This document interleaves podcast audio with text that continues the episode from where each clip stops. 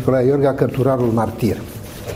La 11 iunie 1908, când se aniversau șase decenii de la izbunirea Revoluției din Muntenia, 1848-1849, Neamul Românesc, revista bisăptămânală întemeiată de Nicolae Iorga, cu doi ani mai înainte, la 10 mai 1906, anunța că, citez, mai mulți profesori au luat hotărârea de a ține cursuri de vacanță la Vălenii de Munte, astfel că în ziua de 2 iulie 1908, ziua comemorării morții lui Ștefan cel Mare, are loc inaugurarea Universității Populare din Vălenii de Munte. Am încheiat citatul.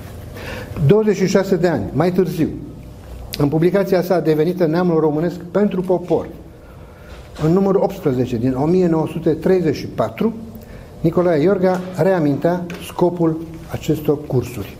Citez. Am deschis aceste cursuri de vară cu scopul dublu de a trezi sufletul românesc de pretutindeni. Subliniez sufletul, a trezi sufletul românesc de pretutindeni și de a schimba prin acest suflet chiar formele de stat în care trăia poporul nostru. Am fost un luptător pentru împlinirea graniților, dar și pentru ridicarea sufletească a claselor oropsite. Am încheiat citatul. Acest îndemn revoluționar și profetic, trezirea sufletului românesc de pretutindeni, este singular pe harta unei Europe zguduite de discursurile războinice ale lui Hitler și Mussolini. Totuși, în atmosfera zbuciumată a anului 1934, apare la București revista Fundațiilor Regale. Constantin Noica publică Matezis sau Bucuriile Simple. Iar Dede Roșca, Existența tragică, încercare de sinteză filozofică. Emil Cioran lansează pe culmile disperării. Iar Lucian Blaga, Censura transcendentă, al treilea volum din trilogia Cunoașterii. Petre P. Negulescu tipărește geneza formelor culturii, iar Tudor Vianu estetica. Spiritul românesc în ipostază de conștiință filozofică și conștiință istorică oscila între visare și realitate, între cartezianism și irațional. Ars de nostalgii, se încăpățâna să-și continue misiunea de căutare a echilibrului și a armoniei. Cuvântarea de deschidere a Universității Populare din Vălenii de Munte a fost susținută de Barbu Ștefănescu de la Vrancea. Se intitula Poezia Populară Românească. În anii care vor urma, cărturari cunoscuți ca Gheorghe Munteanu, Murgoci, Vasile Bogra, Alexandru Lapedatu, Ștefan Bogdan, Xenopol, Ioan Cantacuzino, Simion Mândrescu, Ion Ursu, Nerva Hodoș se vor perinda la catedră, dăruind cunoaștere și noblețe intelectuală celor însetați de învățătură. La 1 iulie 1912, discursul lui Iorga dobândește din nou forța unui manifest spiritual vizionar. Citez. Chemarea unei universități populare este să vulgarizeze diferitele elemente ale științei în lumea celor care n-au ajuns să-și procură cultură universitară, iar chemarea cursurilor de față este să împrăștie anumite elemente de cultură îmbinate cu un anumit spirit pentru a grăbi ridicarea neamului nostru din starea de azi. Cu alte cuvinte, continua Savantul, caracterul deosebit al cursurilor de la Văleni stă în tendința lor de a împrăștea cultura în vederea celor mai grabnice necesități morale ale sufletului nostru național. Și subliniez din nou această sintagmă. Suntem un neam fărămițat, și subliniez și chiar bolduiesc aceste cuvinte, și cea din tâi datoria acestui de față este să strângem aceste fărâme prin imprimarea acelui spirit de cultură. Am încheiat citatul.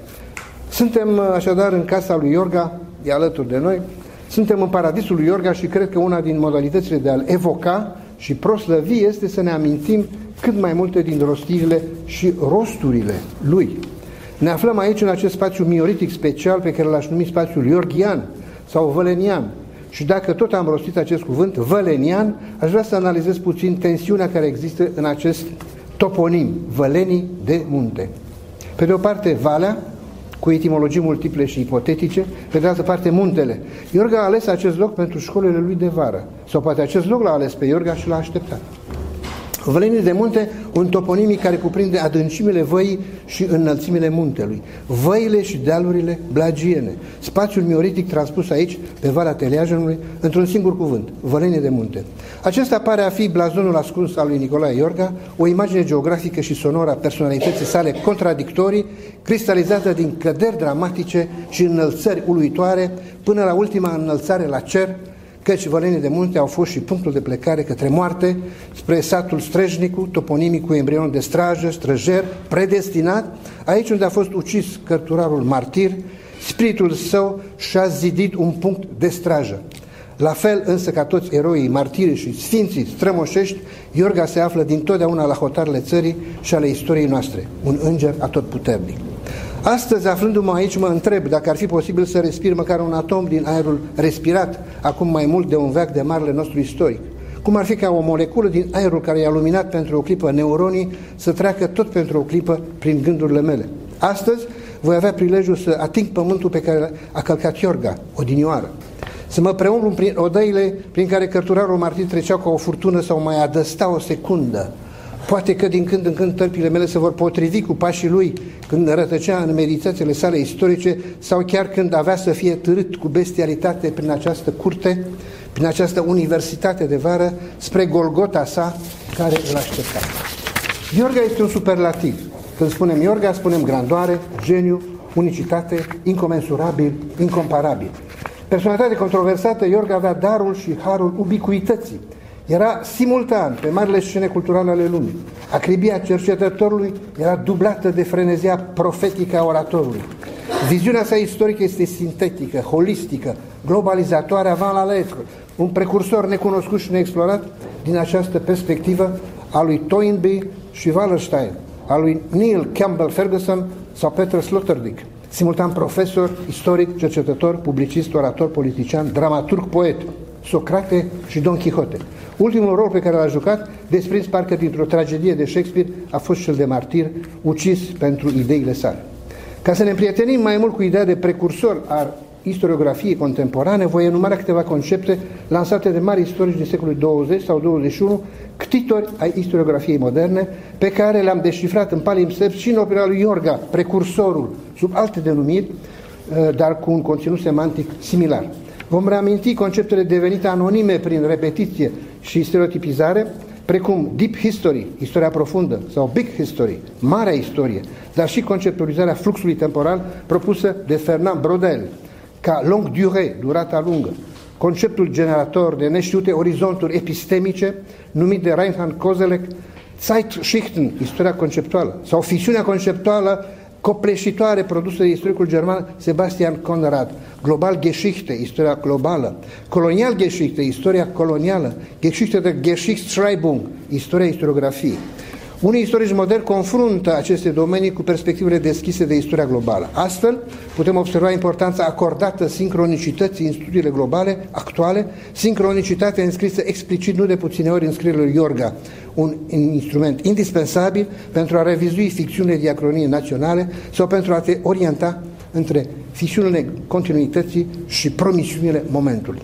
Ne putem întreba astăzi din nou, ce este istoria globală? Cum se globalizează scrierea istoriei? De ce și-au asumat istoricii misiunea de a scrie istoria globală? Cărui tip de public sunt destinate aceste noi istorii globale? Sebastian Conrad, unul din filozofii contemporane a istoriei practic necunoscut la noi în țară, subliniază necesitatea de a depăși studiul conexiunilor. Un istoric global trebuie să gândească în termen de integrare, căutând dinamica conexiunii în acel puzzle numit trecut. Ca paradigmă distinctă, cu accent pe integrare și transformări globale, structurate, istoria globală nu înseamnă doar mobilitate, interacțiuni și conexiuni, ci și mecanisme specifice ale modului în care lumea s-a globalizat. Iorga a fost un pionier a ceea ce știința istoriografiei numește astăzi Thinking Globally. Unele concluzii ale istoriografiei moderne par comentarii puierile ale marilor sinteze Gheorghiene. Citez, așadar, integrarea nu este o problemă de amploare, întreaga planetă și de cantitate, cantitatea comerțului, ci de calitate. Comercializarea lucrurilor și a relațiilor sociale creează o coerență sistemică, deoarece permite compatibilitatea și schimbul între zonele geografice, granițe culturale și etnice. Am încheiat citatul. Iată ce scria Iorga în prefață la istoria poporului românesc.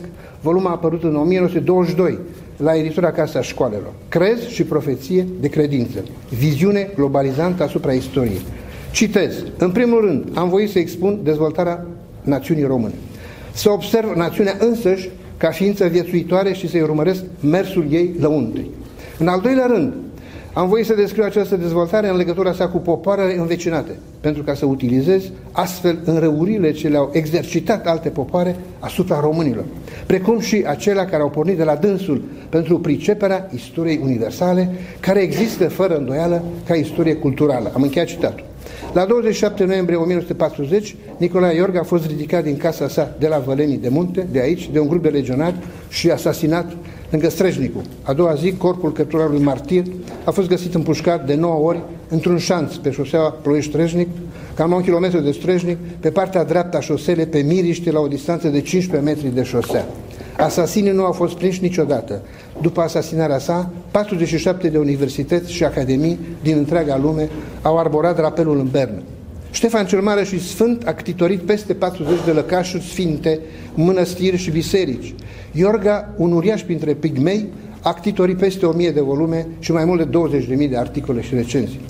Iorga a fost o personalitate poliedrală, în fața căruia predecisorii și contemporanii săi, de acolo de unde se află, prin numele transcendente, ar trebui să se închine, chiar dacă ei se numesc Antemir, Nicolae Milescu, Ion Heliade Râdulescu, Hajdeu Eminescu. Nu mai vorbesc de posteritatea sa din toate domeniile pe care le-a stăpânit și le-a gestionat. O posteritate epigonală, bicisnică și nevolnică. Știm că Nicolae Iorga a fost un geniu, un om uriaș cât un popor paradigmatic, poporul român. Noi, poporul român, nu vom uita niciodată uciderea acestui savant martir. Uciderea lui a avut monstruozitatea unui genocid. Programul nostru absolut a fost uciderea lui Nicolae Iorga, un om care a trăit ca un erou și a murit ca un martir, pentru ca memoria istorică românească să rămână o rană deschisă. Vă mulțumesc!